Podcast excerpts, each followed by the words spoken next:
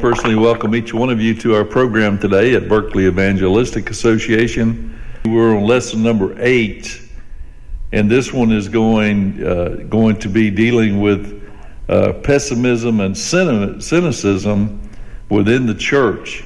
The title is Christian Cynicism Is It a Spiritual Sickness? Now, we need to have a vital faith that is without illusions. And when we speak of success and failure, we have to refer to the individual attitude.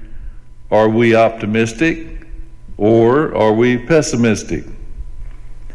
Many people today are pessimistic about many things in life, and to them there's just problem after problem after problem all around every corner. And life just doesn't seem to work out the way they want it to. But many others are optimistic and they take each day as a positive and not a negative. Now, these words that you will see quite frequently uh, throughout this, this chapter, or here actually through this chapter, and there will be a PDF file on sermon audio for you to download and read if you if you care to. And uh, you will see these words, and I'm going to uh, read them here, de- defining them. And the first one we're going to look at is cynicism, and it's a cynical quality of disposition. The main thing is distrustful of human nature. It distrusts human nature, doubting or contemptuous of human nature or of the motives, the goodness, or sincerity of others. It's sarcasm, sarcastic, mocking, scornful, or sneering. Cynical remarks to cover up disappointment. The second word we'll look at is pessimism. And this is a tendency to expect the worst out of something, a tendency to see only the negative or worst aspects of all things, and to uh, expect only bad or unpleasant things to happen. So we could actually say that pessimism and cynicism are brother and sister because they have such a, a, a likeness between the two of them. And the third word we'll be looking at is disillusionment, and that's a loss of uh, false belief, disappointment caused by a frustrated idea or belief, and you could also call it a delu- disillusion. Okay, so before we get into this too deeply, we want to have our opening prayer, and then we'll get right back to our study. So let's pray together.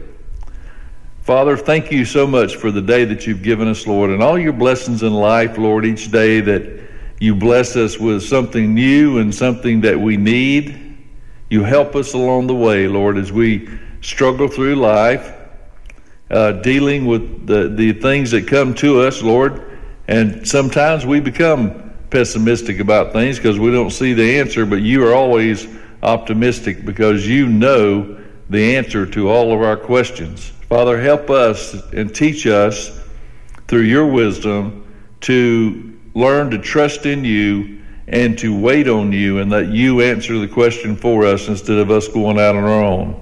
Father, I thank you for this ministry and all the people that are listening today. Father, be with them. Bless their families and their loved ones, Lord. Give them your hedge of protection, Lord, and, and lead them and guide them and bring them closer to Jesus. And Father, as always, the meaning for this whole purpose is to lift you up, praising you, worshiping you, because you deserve all of our praise and worship. We lift up the name of Jesus and we pray that if anyone's there today that doesn't know Jesus, we pray today would be the day that they would make that decision for their salvation. Father, help them, uh, convict them to repentance through the Holy Spirit. And we give you the praise and glory, and we pray all this in Jesus' name. Amen. So, pessimism is rampant in our secular culture, more so than one might realize. It, flour- it flourishes. Uh, among Christians as well. Christians have pessimism and, and cynical ideas as well. Uh, some of the ones would be where a prominent church might be expanding its borders, if you will, or, or building a, a new building project, and there'll be pessimistic people within the ranks wanting to know how uh, how how the the uh, church is going to pay and bring the funds in to pay for the structure or whatever it is they're doing, and they're trusting in the abilities of the pastor or the or the uh, the other members of the church when they need to be trusting in God. God provides the way to pay for new buildings and structures, and and there's just just no um, no way that man can act and be like God. Man can't make anything happen uh, spiritually speaking, and God is the one that draws people to His church. He causes the growth.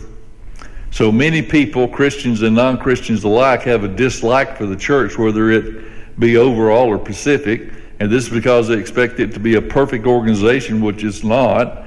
And just because it is called the house of God does not mean that it's perfect. God is perfect the church is in the world and it will be full of people of the world, and all the people in the world are exposed to sin because sin is in the world.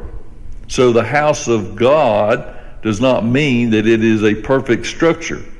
Now, folks, the church is perfect in the spiritual aspect, okay? Speaking specifically of Jesus because he is the church. Now, the imperfectness comes from the people, like we just said, of attending the church. It is an untidy conglomeration of folks from all walks of life, each with a different idea of ch- church operation, and all with a specific margin of human error. All of us have a margin of human error, whether we want to admit it or not. We're not, we're not perfect. There is no minority of people as far as the church is concerned it applies as such. We are a dysfunctional family of sinful siblings, repeatedly failing and injuring one another. When we are in the church house, none of us has the right to say anything about our brothers and sisters within the church because we are all one of these sinful siblings that has failed in the eyes of God, and we need the grace of God to be saved because we're all sinners. None of us are above the other, no matter who they are or who it is. If you're a human being, which I praise to God that you is, you are, that uh, you're a sinful creature. And Christians are always having to nurse each other back to health because of the wounds they receive from one another by uh, talking and uh, bickering at each other about who's better than who and so forth and so on. We're all sinners, folks. God had to save you, He had to save me, He had to save everybody through the Lord Jesus Christ. None of us is above the other. Now, mostly these are heartfelt internal injuries, and they're not physical. Okay, these injuries, you hurt somebody's feelings. That don't mean you had to punch them in the nose to do that. You hurt them because you said something that hurt their feelings.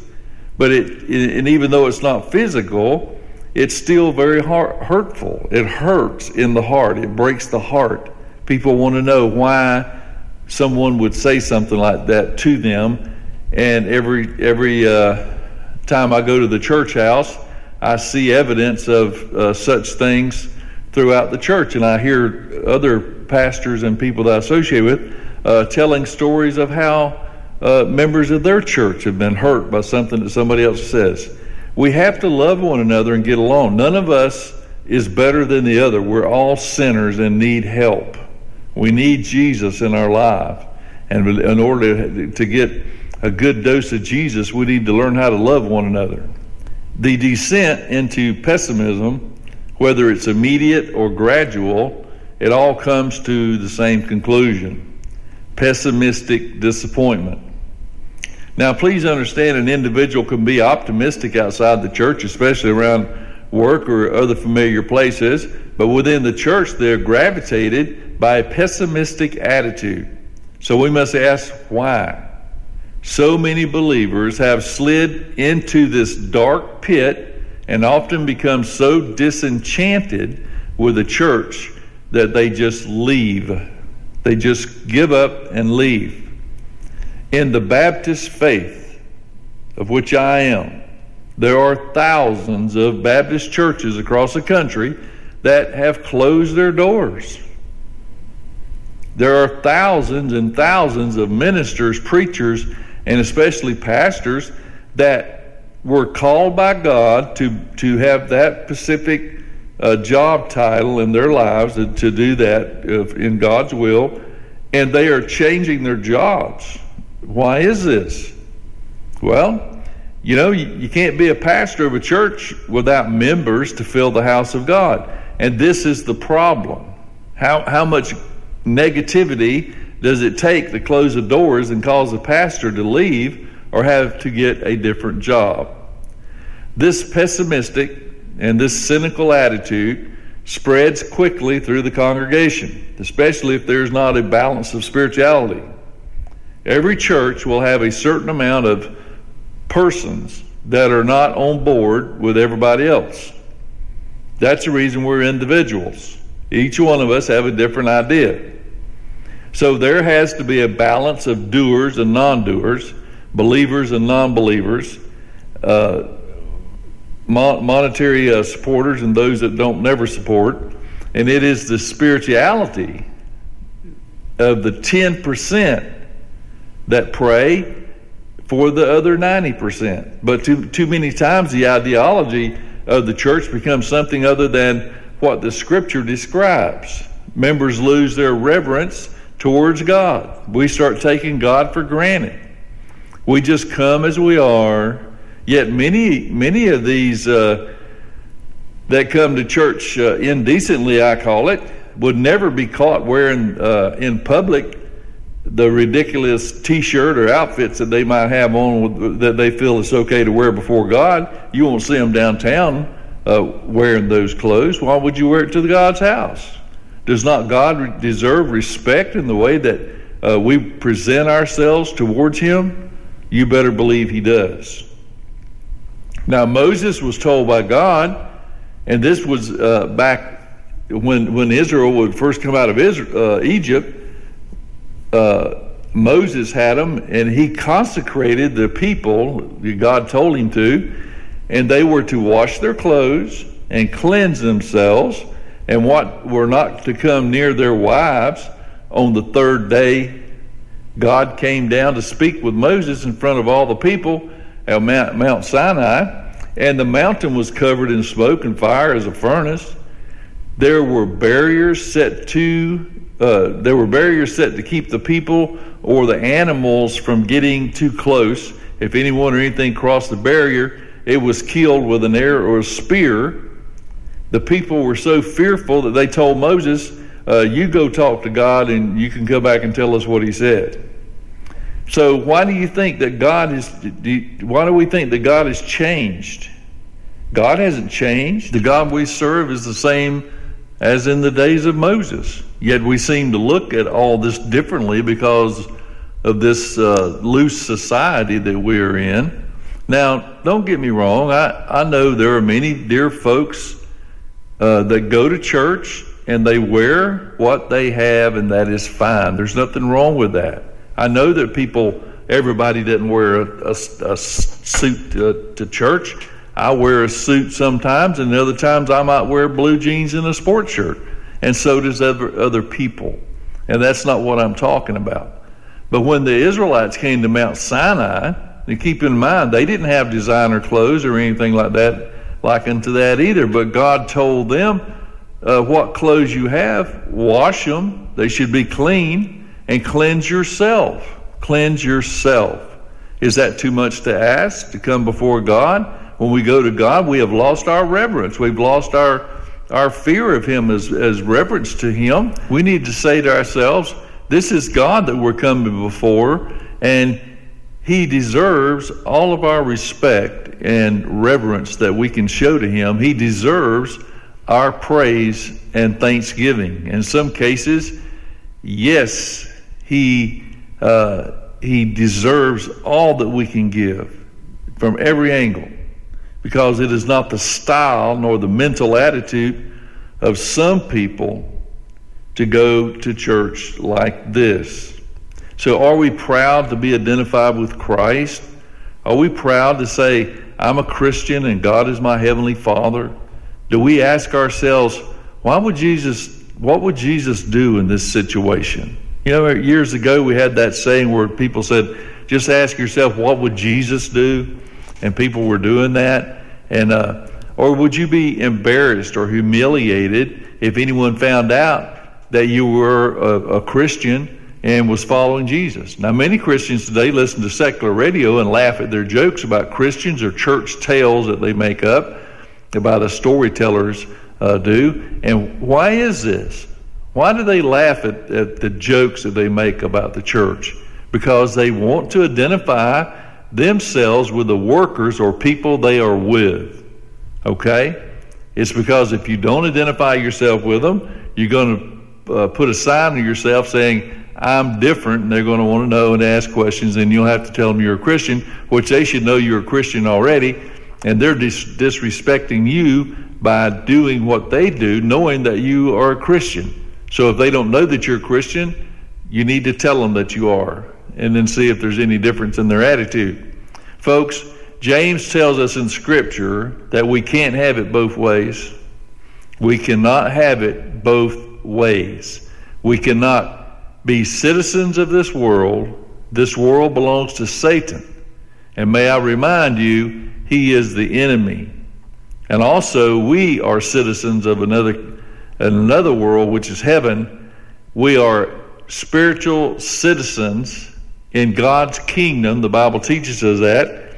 Even though our physical body's here, we've been placed in heaven. We have been placed in heavenly places.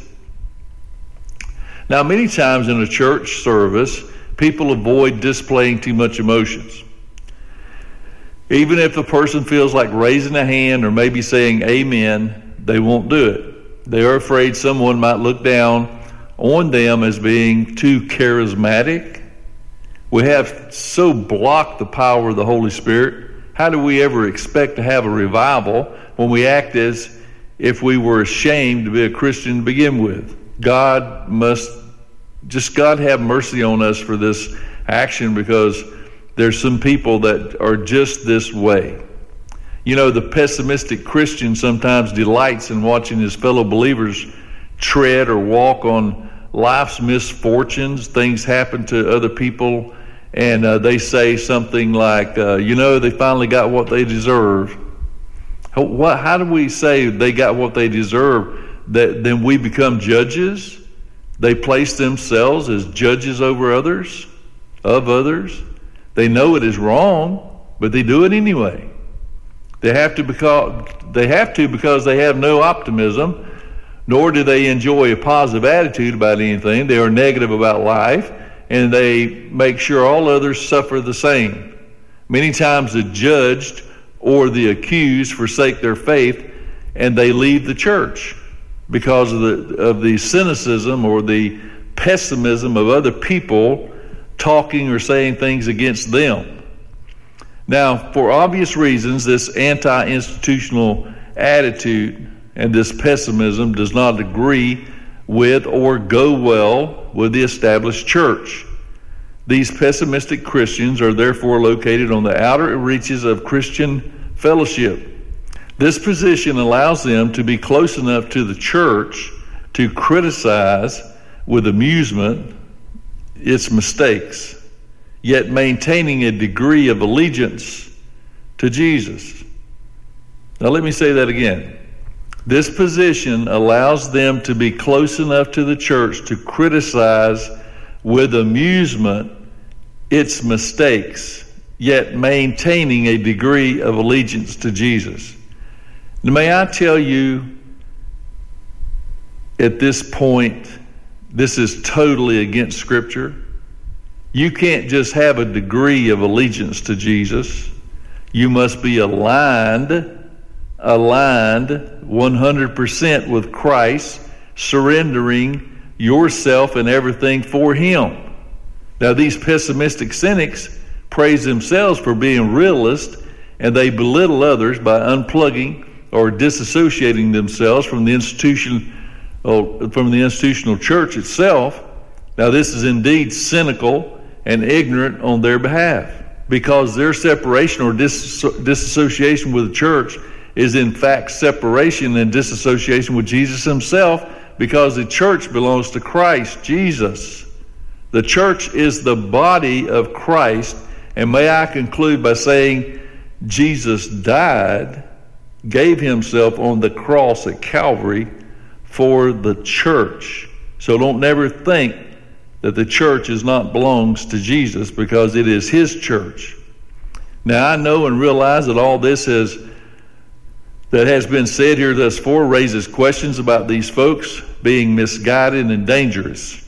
These pessimistic, cynical types are the very way they are mainly because they are wounded or frustrated because of some event that had happened to them in the church or maybe another Christian group, and their edgy spirituality is evidence of their of the excuse me of this uh, spiritual these spiritual wounds and frustrations that have now become infected.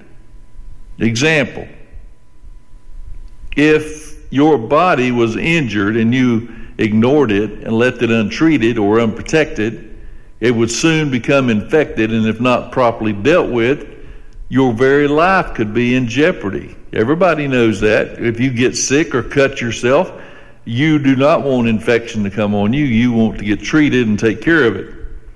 So now, having referred to all this, I think we can plainly see that at least in the body of the church, pessimism and cynicism is indeed a sickness. When a person is injured spiritually, they must seek spiritual healing. Now, when we speak of healing, we usually just go think of a doctor or the physical healing through uh, through doctors and so forth. But in the arena of the church and within the body of Jesus Christ, we must seek spiritual healing through prayer and fasting. When people are suffering from brokenness and nothing is done to apply healing, healing holy salve to treat their brokenness, it will soon turn into bitterness, which is indeed more difficult to overcome. Pessimism or cynicism leans towards a strong dislike or being distrustful of human nature and motives. Why is this? Mainly because some painful experience has provided the first-hand evidence for becoming distrustful, and it must it most certainly hurts the individuals. Now, some of us, of course, have personalities that are more immune to cynicism than others. But it is important to note that full blown cynicism or a very pessimistic attitude among Christians and towards God or the church is often triggered by a series of events or painful experiences that hurt them and eventually hindered their spiritual growth and, and health.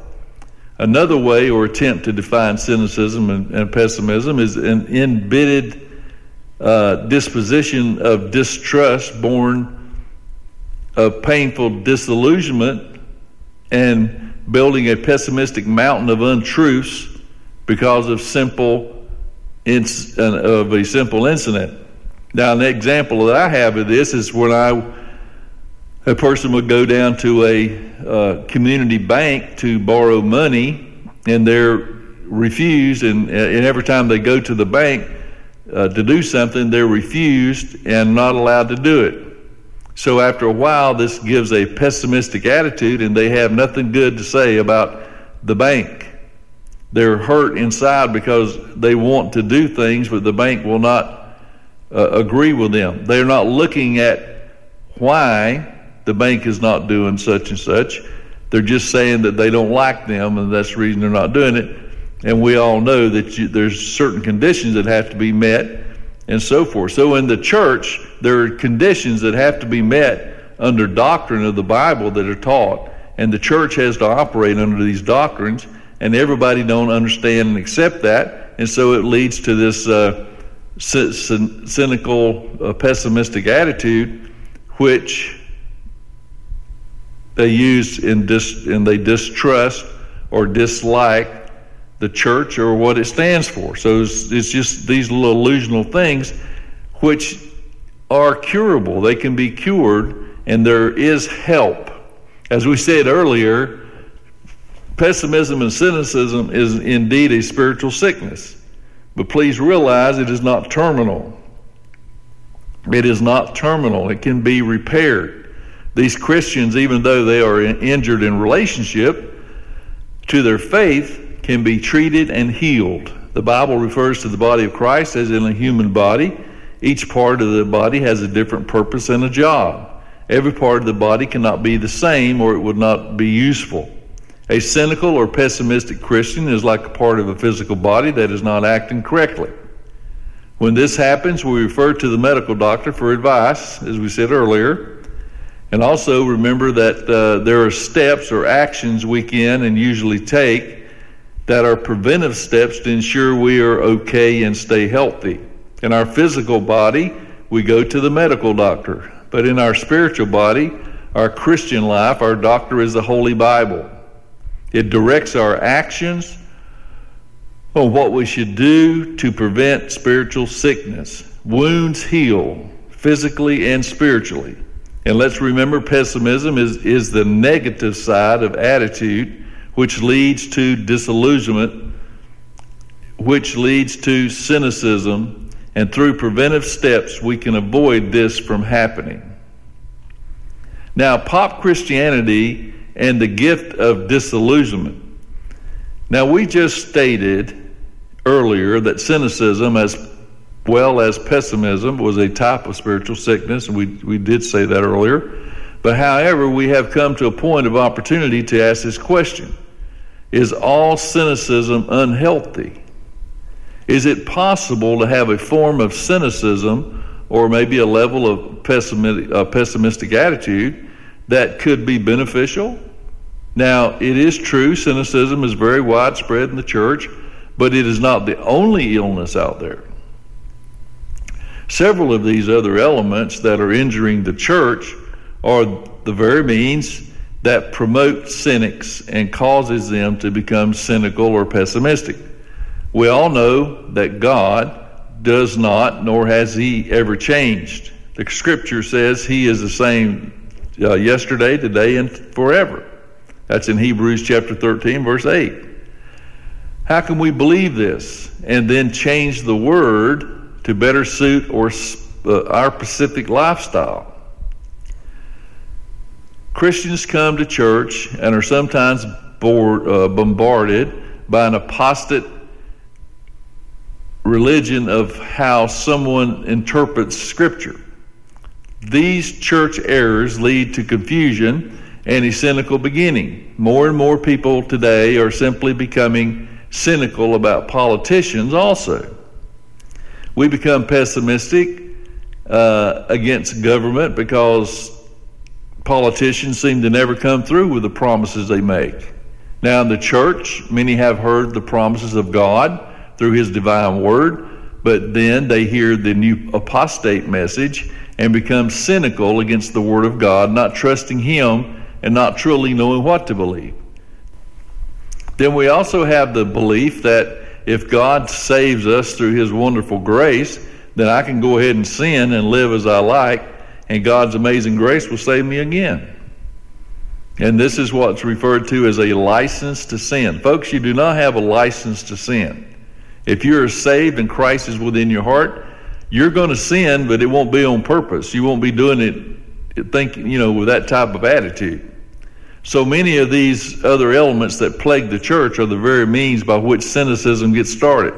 Pop Christianity is a term that appears very often, usually referring to the oversimplified theology and the unoriginal direction, which is over emotional and is widespread through the Western church. This extremely populist populist uh, version of Christianity is purged of complexities, niceties, and darkness, and lacks poetry and emotional breadth. Many illnesses can be identified under the title of pop Christianity, to which cynicism has become a common response. If a Pacific church is specific, uh, spiritually sick, then you can fight sickness with sickness. This will just promote a mass infection and contagion of disease. Our churches are in need of corrective voices, but the cynical voices will only hurt more than help. So now we have to answer this question Are there alter- alternative responses to pop Christianity that can promote healing in the church? Can we be discerning Christians without becoming full blown cynics? Is there a way to challenge the church more out of love than out of disgust? Yes, there is. Pop Christianity is nurtured in the church, and as long as Christians are inadvertently accomplices in spreading the spiritual sickness of cynicism among the pews, which will only spread beyond into a wider culture.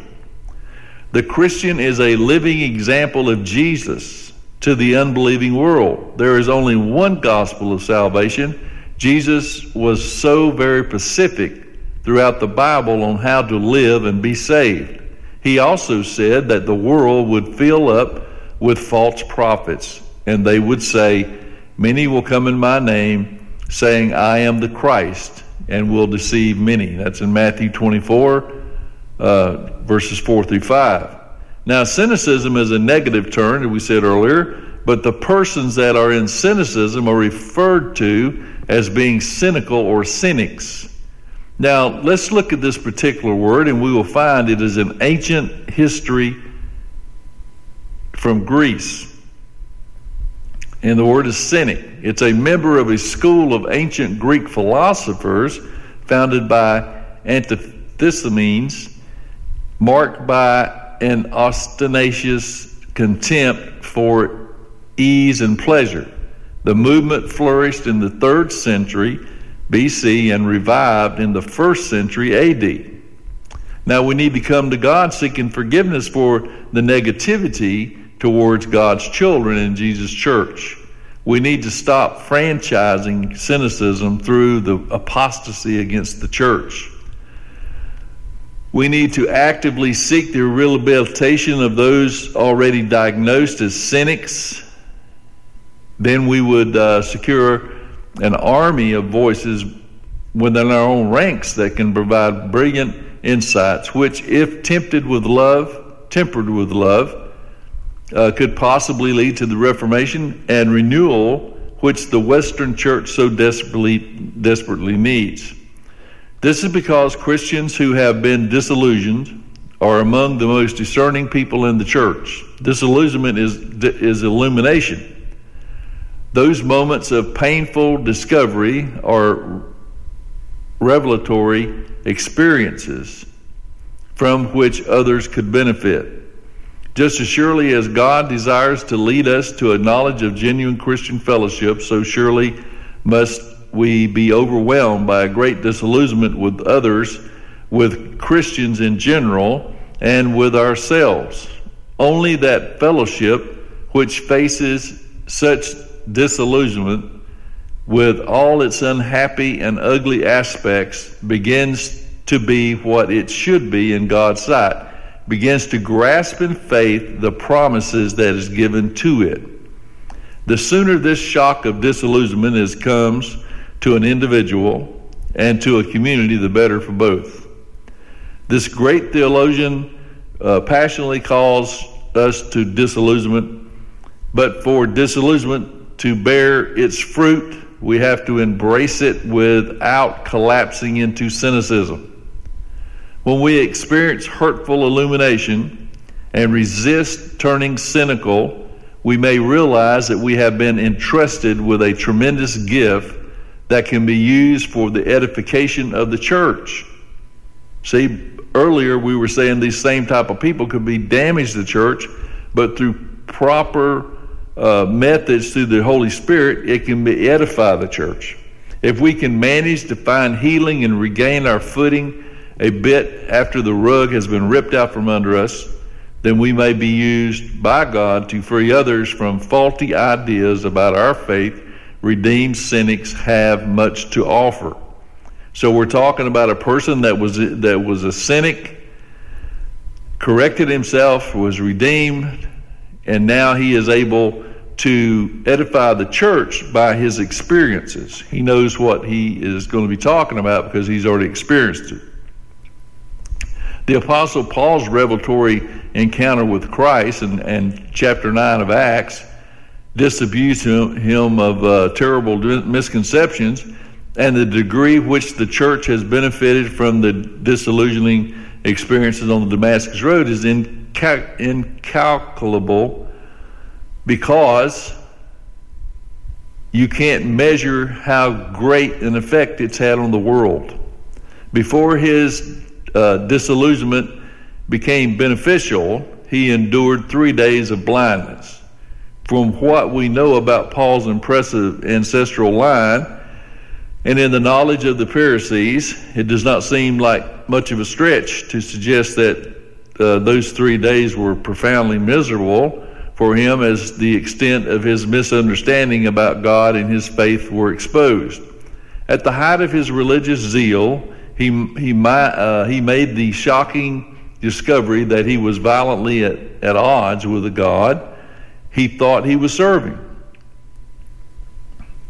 After Ananias visited him, and, and however, he was strengthened and uh, rehabilitated enough to evade debilitating modes of cynicism in his legendary ministry as the apostle to the Gentiles. His disillusionment was a gift, the benefits of which we are still reaping today. Okay, Paul is the apostle to the Gentiles. Those prone to cynicism possess insights which the church, sick with populist misconceptions and ridiculous practices, desperately need. These voices will only be helpful, though, if, like Paul, after his experience with Jesus on Damascus Road, their wounds can be restored to full health. We are in dire need for redeemed cynics to dress their wounds that they may rise up and flourish in the truths revealed to them for the health of the church and for the glory of God. Rising to hopeful realism. Our Bibles are bookended from paradise, creation in Genesis 1 2, then new creation in Revelations 21 22. We live in between the reality of the original Eden and the restored Eden. Pop Christianity tends to deny the reality of the original Eden's existence, offering overused and unoriginal slogans and cliches that idealize our experience of faith and rightly ring offensive in cynical ears. The attitude of cynicism, in contrast, denies the reality that God has promised new creation that it is just around the corner and that is making appearances in, in the here and now through the work of Christ and His Spirit. We need to foster a biblical spirituality that embraces the grim reality of our ex Eden life alone with the joyful reality that God is making all things new. Some folks call this hopeful realism we need to take an honest look at the number of uh, cliches and, and trends of pop Christianity that fuel the anxiety and anger of Christian cynicism. We need to identify a number of disappointing isms within the church and need reproof, while also considering how cynical responses to those isms are also in need of reproof. For instance, anti intellectualism that means not intelligently thinking, thrives in many Christian circles. This is unfortunate, but also unfortunate is intellectual elitism. Now, that's thinking you're superior, a typical response for many a cynical Christian. And the standard cynical approaches are counterproductive. In other words, they, they're counterproductive because they don't help each other, period. There are biblical models for expressing corrective voices alternate to the approach of cynicism. Scripture vividly portrays the people of God as a community prone to wonder and ever in need of renewal and reform. Scripture also offers guidance on the proper means of promoting that renewal and reform. I'm thinking that those prone to cynicism actually have much to offer the church, but there are alternative models of critique rather than cynicism, such as the biblical examples of the prophet, the wise person, and of those uh, tragic poets behind the biblical lament literature. Since no voice is more pressing to hear than the voice of the one who loves the church enough to die for it, we need to look at how Jesus addressed himself and misconceptions and wrestled with his own disappointments with his followers and also with his Father. The resurrection of our Lord makes possible for us to embrace hopeful realism instead of cynicism. Paul avoided cynicism while serving dysfunctional local churches because of his keen awareness that resurrection changes everything. We may live on the dark eastern edge of Eden, but new creation awaits and for the hopeful realist who have eyes to see and ears to hear, it keeps bursting into the presence. Ladies and gentlemen, Jesus Christ is the answer to everything and every problem that we ever had. He always was and always will be. That through the resurrection of Christ and by believing in Him, you can be saved and have a, a guarantee through God's promise of eternal life. Consider Jesus today, accept Him, believe in Him. He is the only way to get to heaven, the only way to come to the Father is through the Son. We thank you for being here today. We pray that God will richly bless you in all that you do and all your travels and, and your uh, activities, that He put His hedge of protection around you. And with that, we want to be dismissed, so we'll have a closing prayer. Next time, we'll be looking at lesson number nine, it'll be physical and spiritual illness. And then we'll have lesson 10, it's called Causes and Cures. And chapter 11 then is for correction and teaching. Does God use sickness? And then finally, our conclusion and final thoughts will be in lesson number 12. So we still have uh, four lessons to go. We hope that you will join us next time. And we thank you and appreciate you coming today and listening. Hope it was a blessing to you. Father, we thank you for the day. Lord, thank you for your word and for your teaching, Father, through the Holy Bible and through others that live and, and uh, operate around us, Lord, that you deal with each one of us in different ways. Father, that we share your knowledge that you give us between us, and that way we have a stronger foundation for your word and for what is meant here. Father, thank you for Jesus and for your salvation, for your grace. Thank you for your love. I pray for each one that's listening today, Lord, that you would bless them in a mighty way. And we ask this in Jesus' name. Amen.